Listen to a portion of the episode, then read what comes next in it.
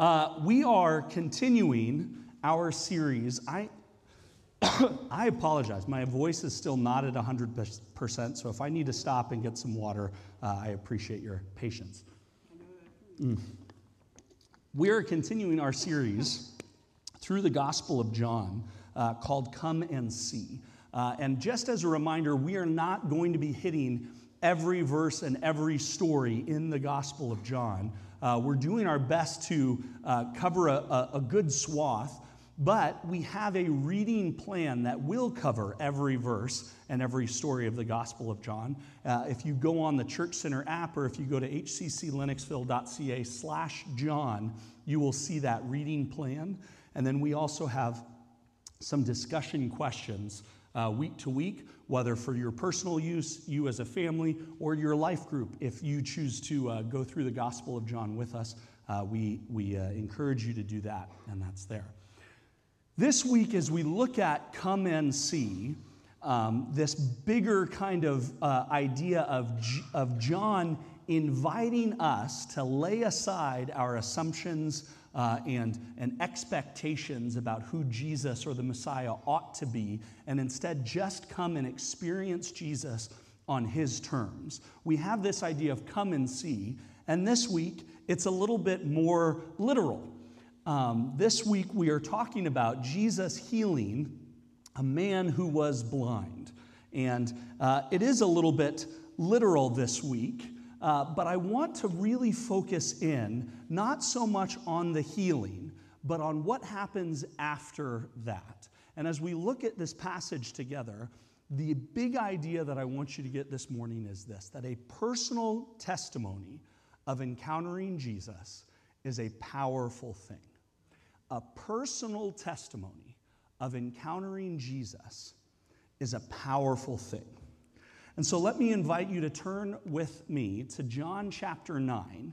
Uh, and I went back and forth on how much we're reading today, but I, we're going to go ahead and read most of the chapter here, uh, starting in verse 1 and go through verse 34 and cover most of this story uh, and talk about some of the other things as well. Now, remember, this is happening right after the Feast of Booths of, of Sukkot, this Jewish festival. And this is all happening in the aftermath of that. And in John chapter 9, beginning in verse 1, uh, this, this is where we're at. As he passed by, he saw a man blind from birth. And his disciples asked him, Rabbi, excuse me, Rabbi, who sinned, this man or his parents, that he was born blind? Jesus answered, it was not that this man sinned or his parents, but that the works of God might be displayed in him. We must work the works of him who sent me while it is day. Night is coming when no one can work. As long as I am in the world, I am the light of the world. Having said these things, he spit on the ground and made mud with, his, with the saliva. And then he anointed the man's eyes with the mud and said to him, Go wash in the pool of Siloam, which means sent. So he went and he washed and he came back seeing. The neighbors and those who had seen him before as a beggar were saying, Is this not the man who used to sit and beg? And some said, It is he. Others said, No, but, but he's like him. And he kept saying, I am the man. So they said to him, Then how were your eyes open? He answered, The man called Jesus made mud and anointed my eyes, and he said to me, Go to Siloam and wash. So I went and I washed, and I received my sight. Then they said to him, well, Where is he? And he said, I do not know. They brought to the Pharisees the man who had formerly been blind. Now it was a Sabbath day when Jesus made the mud and opened his eyes. So the Pharisees again asked him how he had received his sight. And he said to them, He put mud on my eyes, and I washed, and I see. Some of the Pharisees said, This man is not from God, for he does not keep the Sabbath. But others said, How can a man who's a sinner do such things? And there is a division among them. So they said again to the blind man, What do you say about him, since he has opened your eyes? And he said, He's a prophet. The Jews did not believe that he'd been blind and had received his sight until they called the parents of the man who had received his sight and asked them, Is this your son who you say was born blind? Then how does he now see? His parents answered, We know that this is our son and that he was born blind. But how he now sees, we do not know, nor do we know who opened his eyes. Ask him, he is of age. He will speak for himself. His parents said these things because they feared the Jews, for the Jews had already agreed that if anyone should confess Jesus to be the Christ, he was to be put out of the synagogue. Therefore, his parents said, He is of age, ask him. So, for the second time, they called the man who had been blind and said to him, Give glory to God. We know that this man is a sinner. He answered, Whether he's a sinner or not, I do not know. One thing I do know that though I was blind, now I see. They said to him, What did he do to you? How did he open your eyes? He answered them, I've told you already, and you would not listen. Why do you want to hear it again? Do you also want to become his disciples? They reviled him, saying, You're his disciple, but we are disciples of Moses. We know that God has spoken to Moses, but as for this man, we do not know where he comes from. The man answered, Why, this is an amazing thing. You don't know where this man comes from, and yet he opened my eyes. We know that God does not listen to sinners, but if anyone is a worshiper of God and does his will, God listens to him.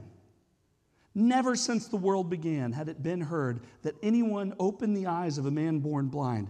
If this man were not from God, he could do nothing.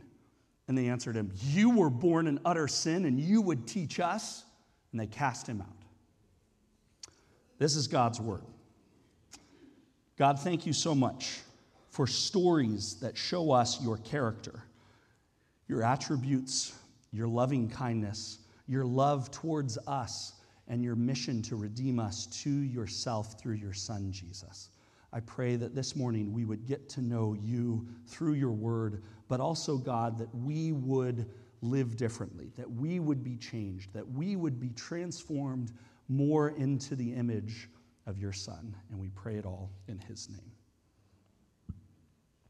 You know, as we um, think about growing ministries and uh, Sophie coming up and talking about how we've got way more moms coming and way more kids on a Sunday morning and way more people than we expected, um, it's, it is not hard to see where that comes from, and it's not some you know charismatic silver tongue preacher uh, that's not why four year olds are coming to church. Let me tell you that. Um, it is because people quite often have a personal invitation. When I see people coming to church, to events, to life groups, more often than not, it's because they say, you know, so and so was attending or so and so had come, and they told me about what it has done in their life, and I just had to come. I had to come and see for myself. And this is really and truly the most effective way to convince people to be involved is through personal testimony. It is not through some uh, social media campaign or slick advertising. As much as we announce things uh, from the front and we want people to be aware, the absolute best way to get people plugged in is by personal invitation. When you say, This is how this has changed me in my life, that is way, way more compelling to people than anything we can say from up here. That's just the reality of it. And that is what we see in this passage of the man born blind. And in fact, he's not just blind, but blind from birth. Over and over and over again, we see this emphasized that he was born blind. He was born uh, with this defect. And that's important because within the messianic miracles that uh, through the, the Talmud, the Mishnah, that, that Jews and rabbis had been uh, preaching to each other, they were told, This is what you are to expect the Messiah will do.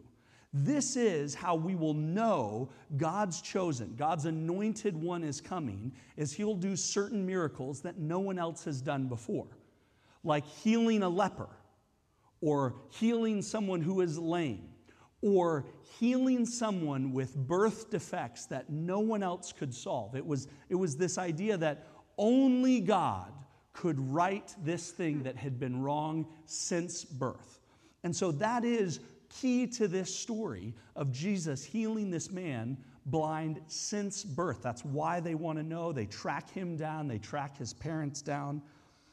And there is this idea that only God can heal him. And in fact, that is what Jesus says even before he heals the man. In the opening, sort of, uh, you know, uh, ep- the prologue to what, what's going on here, we see this. Jesus answered, It's not that this man sinned or his parents, that the works of God might be displayed in him. It is not about this man's sin, it is about how God is going to show you only He can heal. Only He can make us right. Only God can draw us to Himself and mend our broken relationship and our broken lives. And that's what is evident in this man's life, blind since birth. And Jesus is very explicit in saying, And I am the one here to do that.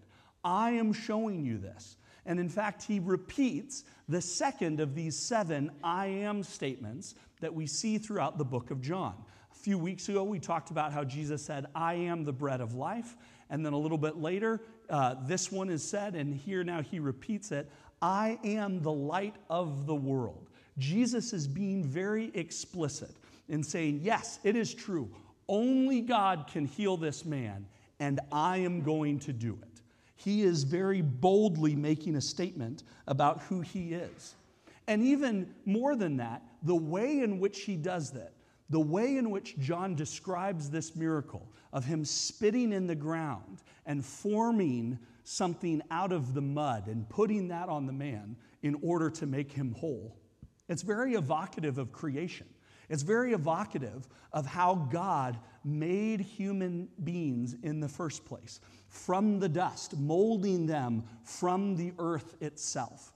And there is so much here that points to Jesus' deity being so much more than just a prophet, as the people are arguing about, and, and as this man initially thinks as well. And the other thing, too, uh, that I want to highlight, um, you'll notice he puts the mud on and then he tells him to go and wash in the pool of Siloam. Now, if you're here last week, you remember we talked at length about the Feast of Sukkot. And central to this Feast of Booths of Sukkot was every single day, people would go to this pool of Siloam and draw water and carry it up to the temple and pour it out on the altar as a symbol of waiting, anticipating God's anointed one, God's sent one. And in fact, that's what Siloam means sent. And, the, and John tells us that in this here. And so, what Jesus is doing is he is still going back to these symbols of anticipation of the Lord's promised Messiah, God's chosen one who is coming. And he is openly saying, And it's me, I am here. I am the Christ. And then we move on, and we have this, uh, we have this nice little, um, you know, addition in, in verse 14 where they, the Pharisees are all riled up and they bring him in, and, and you see, well, now it was the Sabbath day when, when Jesus made the mud. It, by the way, it was the Sabbath. And already we're kind of groaning and we're going, all right, we know where this is going. Because this is not the first time that Jesus has really stirred the pot on the Sabbath, okay? He heals the, the paralyzed man, uh, the, you know, the man who's lame. That happens on the Sabbath, and that really irks the Pharisees. That really drives them crazy. And so, just by saying, uh, oh, by the way, this was on the Sabbath, you go, oh, here we go again. Oh, you know, that's going to irritate them. So, we already know kind of where the conflict is heading in this story and what is going to be frustrating for these Pharisees. And what they do is they really grill this guy. I mean, you have to imagine he's still like, imagine literally never seen anything. And this is the first day in your life that you're like, oh, those are the trees that you guys were talking about. Like, like it, the, the entire world is brand new. And he spends the day in a courtroom being grilled with all of these theological questions. They want to know how did he do it? Who was it? What was the man's identity? We are putting you on the spot. In the same way that the people asked, the people said, You know, is this the guy? Is it not the guy? And he's like, Hey, it's me. Hello, I can clear this up for you. And they're like, Who was that man? Where is he? Tell us about him. And he's like, Look, here, he told me to spit in mud and then wash, and now I see. Like that, this is what's happened. And the Pharisees kind of do the same thing, and they're asking, is he from God? Is he not? They're asking all of these sort of Bible theology questions to this guy who has just been healed. And, and I got to tell you, he does a pretty good job. He knows God's word. This man, blind his whole life, has at least hung around long enough that he has learned some of what the Torah says. He has learned some of the teaching from the Talmud enough that he kind of understands what we ought to be expecting with the Messiah. And maybe even when he talks about, look, never before has someone who was born blind been healed, and now this guy does it, you know, he's making a case for that.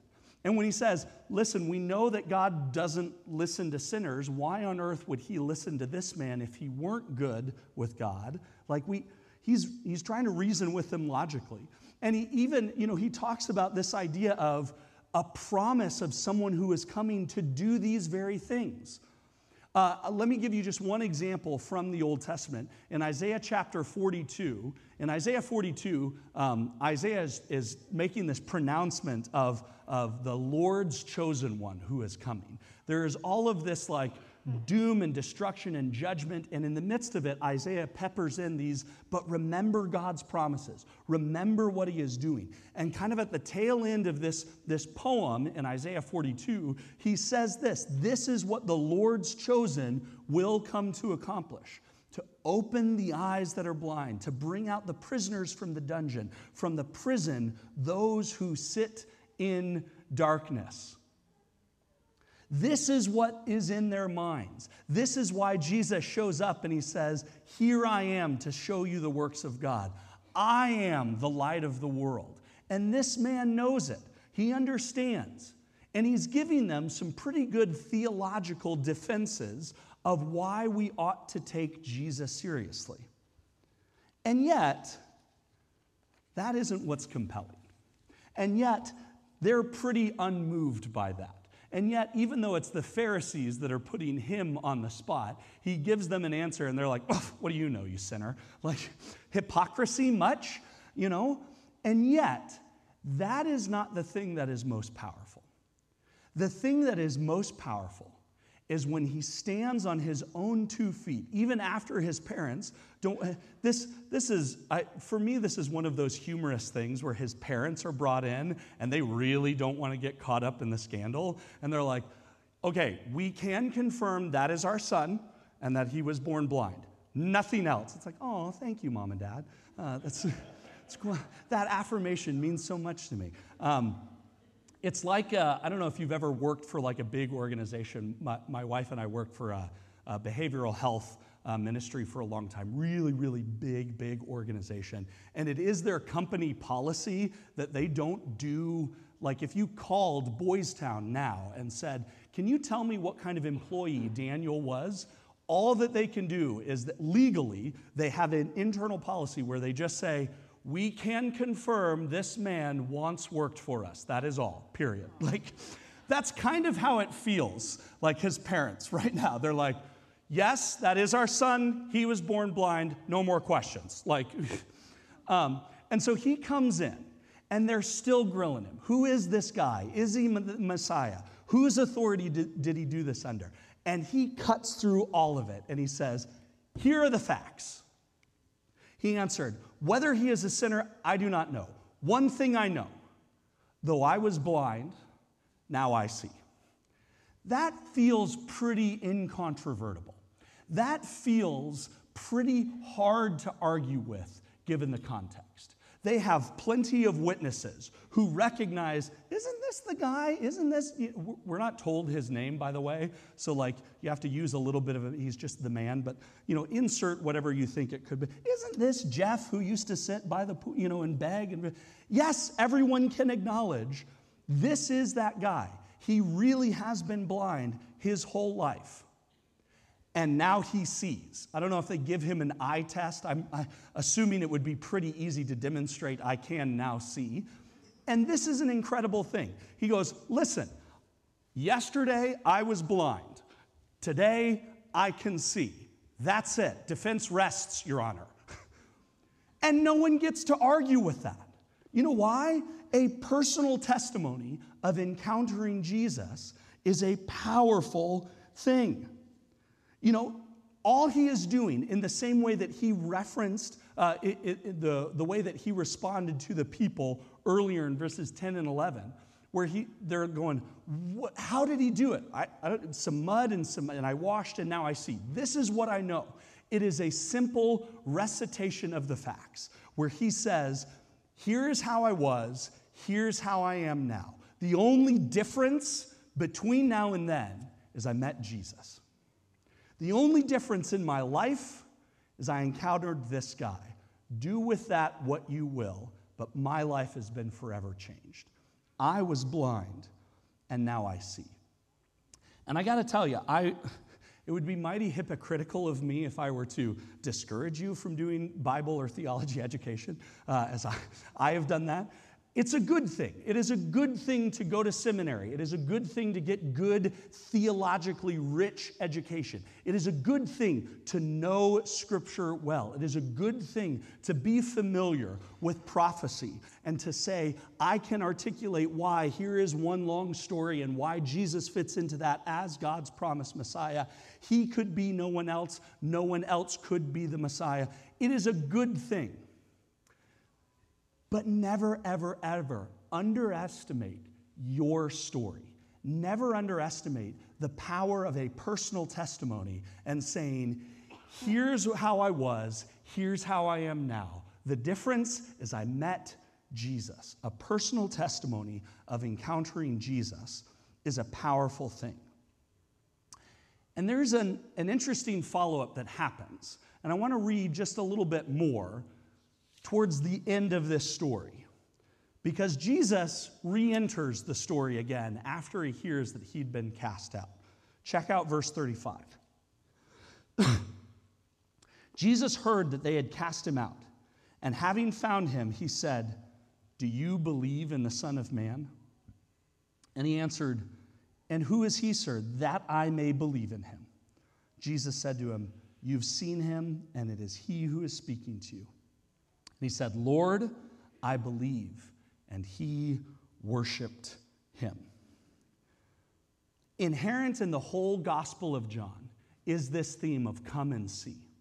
In all of what Jesus is doing, in all of the miracles and all of the discourse, the running theme is an invitation to believe in Jesus personally, is an invitation to believe and articulate that so much more than just, he does cool things, he's a miracle worker, but to say, this is the Son of God.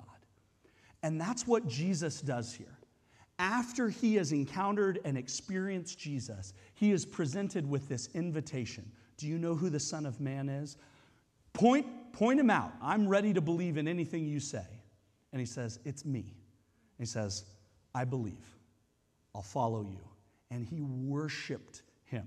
This is interesting, by the way. Nowhere else in John's gospel does anyone worship Jesus. This is the only time it's explicitly stated this man worshiped Jesus. That's as a result of what has happened in his life. He was not persuaded by rhetoric. He was not persuaded by someone opening up Grudem's systematic theology and saying, well, you see, if you trace the prophecies of Isaiah all the way through, he met Jesus and he said, I have been changed. I was blind, now I see, I'm all in. Lord, I believe. And he worshiped him. At the heart of all of Jesus' ministry is an invitation to believe in him. But there's more. It's not just this man who has a little conversation with Jesus. In fact, Jesus goes on, and as he is talking with him, some other people are still nearby. It's one of those times where Jesus is talking to someone, but there's an audience, and sometimes it's uh, for their benefit too. And in verse 39, Jesus says, For judgment I came into this world that those who do not see may see, and those who may, and those who see may become blind. Some of the Pharisees near him heard these things, and they said to him, Oh, are we also blind? Jesus said to them, If you were blind, you would have no guilt, but now that you say, We see, your guilt remains. And this goes on. This goes into chapter 10, and I encourage you to read that this week. Uh, you can follow along with the reading plan. Uh, it goes into what's called the Good Shepherd discourse, and Jesus kind of goes back and forth and he has some sparring with them. But at the heart here is Jesus telling this man, You are now not blind, you see. And there are still some people who are blind. And they're going, Are you talking about us? You're saying we're blind? And Jesus is saying, Yes, I am. This is what spiritual blindness really means. In fact, it would be better if you were blind. I wish you were blind because then you would at least acknowledge and recognize your need for a Savior. But instead, you think, I see, I'm good, I have no sin in my life, I am right with God. No, you're not. The people who are truly spiritually blind are the people who do not recognize their need to be made right. The people who do not recognize their need to be healed, who do not recognize they need to encounter Jesus. He says, Listen, you're the real blind one here. It, it reminds me a lot of, uh, in one of the other Gospels, in Luke 18, Jesus tells this parable of two men who go into the temple to pray one who's a Pharisee and one who's a tax collector. And the Pharisee is very boastful and he says, Yes, thank you that I am amazing and wonderful and perfect, and you've made me like this and not like that guy over there, God. And the tax collector comes in and he bows low and he beats his chest and he rips his robes and he says, I'm a sinner and I need forgiveness. Jesus says, One of those guys left made right with God, and it wasn't the Pharisee.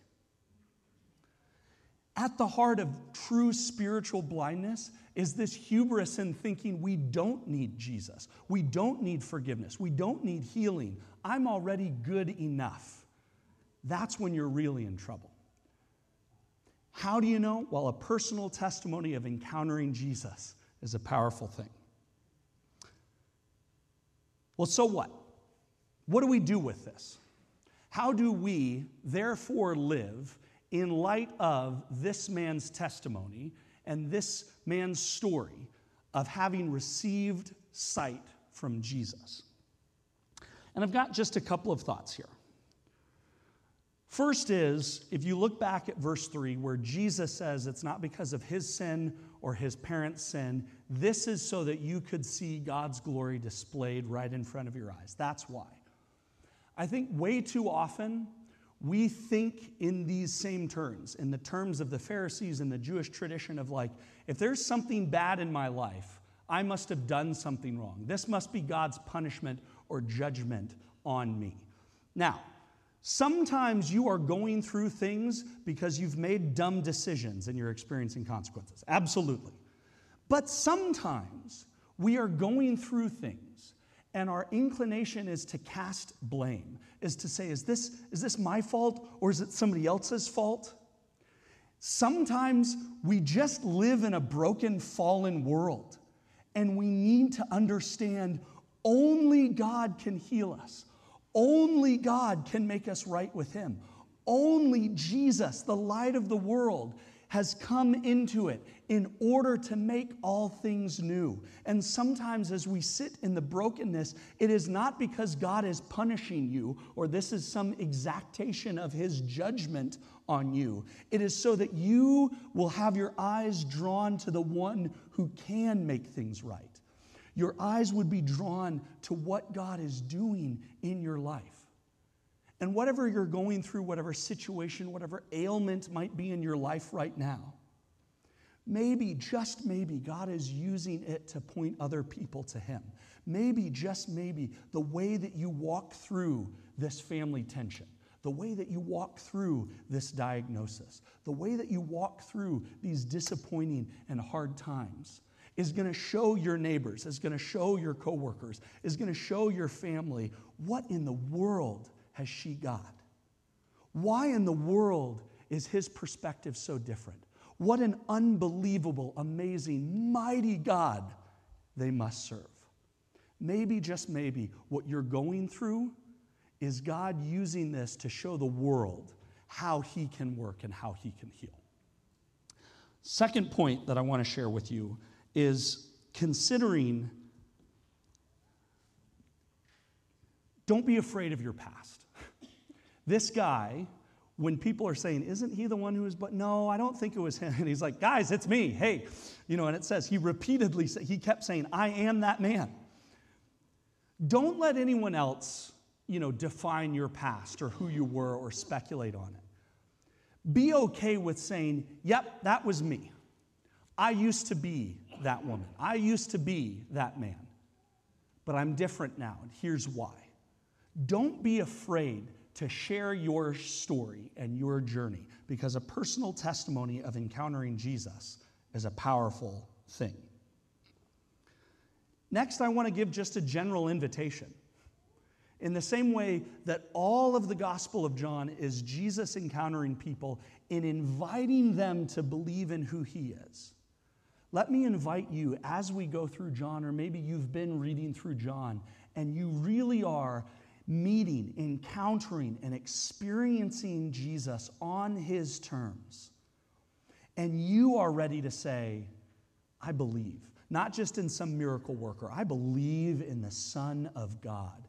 Let me invite you, maybe here and now for the first time ever, in this gathering, to worship God, to worship Christ as He intended, as this man did, because of his personal encounter with Jesus.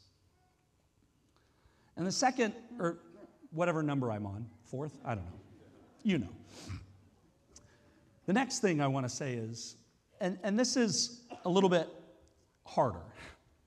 This is to the other end. This is to the folks who have been here for a while. This is to the folks that have been in church. This is to the people that do know their theology, who have read the Bible for a long time, who do know their stuff. Let me encourage you not to be like the Pharisees. Know that it is never a weakness to acknowledge our blindness. It is never a bad or shameful thing to recognize where we need God's illumination. If we ever get to this point, this Pharisaical perspective, where we think we know it all, we've got it covered. I am right with God. I know the answers. Some young sinner isn't going to teach me anything, you know, and, and cast them out. That is when we are truly spiritually blind. That is where Jesus is saying, you have got to set aside some of the assumptions and expectations that you have. Every single day and every single time you open God's word, there is something new and fresh for Him to teach you, I promise you. I have been studying God's word for over 20 years. 10 to 12 of those, people have more or less paid me to do it, okay? Thank you for that, by the way. My family thanks you as well. Every single time I open God's word, there is something new. There is, and you, you older folks, you guys who have been studying the Bible for a while, you know this is true. Every time you go to the text, you go, "Oh my goodness, I never noticed that before." Oh man, you know what? I had some. I thought it said this, but it doesn't say this. Or, oh, that's a neat detail. There is always something new for us to be taught from God's word. Do not be like the Pharisees. Have spiritual, your spiritual eyes opened and avoid the, the sin of thinking we know it all already, because that is true spiritual blindness. Finally, I just want to illustrate this big idea. A personal testimony of encountering Jesus is a powerful thing. Even in the words that we sung earlier, ancient, uh, ancient words. They're several centuries old, written by John Newton. Amazing grace that saved a wretch like me. I once was lost, but now I'm found. I was blind, and now I see. And if you know anything of John Newton's story, you know, man, that guy was messed up. man, that guy would have been cast aside. That guy would have been pegged for a sinner the moment he entered the temple. And he says, Wouldn't you know it? God saved even somebody like me. And it's a personal testimony of encountering God. For you in your life, it's good to know theology, it's good to study the Bible, but never ever discount your personal testimony of encountering God, your personal testimony of how you met Jesus and it changed everything. We all have a story of, I once was blind and now I see. And I don't just mean a conversion experience. I think many of us grew up in a church, and maybe you, like me, have a kind of, you know, I don't even really remember when I started believing in Jesus. I was, I was that young. We all still have a personal testimony of encountering Jesus. We, all of us, have a story that fits into this mold. I was blind and now I see. And guess what? No one gets to argue with you. No one gets to tell you what Jesus has done in your life. No one gets to say, No, you weren't. That's not true. You stand as a living testament to say, This is the miracle of God that I am made right with Him. Because let me tell you, I was blind and now I see. I was a wretch and now I'm a son. I was lost and now I'm found. I was a prisoner and now I have more freedom than you can dream of. That's the power of a personal testimony. God, we thank you and we praise you for all that you have done in our lives, and we pray that you would embolden us to speak the truth of all of the ways you have encountered us and changed us. We praise you, we worship you, we bless your name, we thank you for saving wretches like us. We pray it all in the name of Christ. Amen.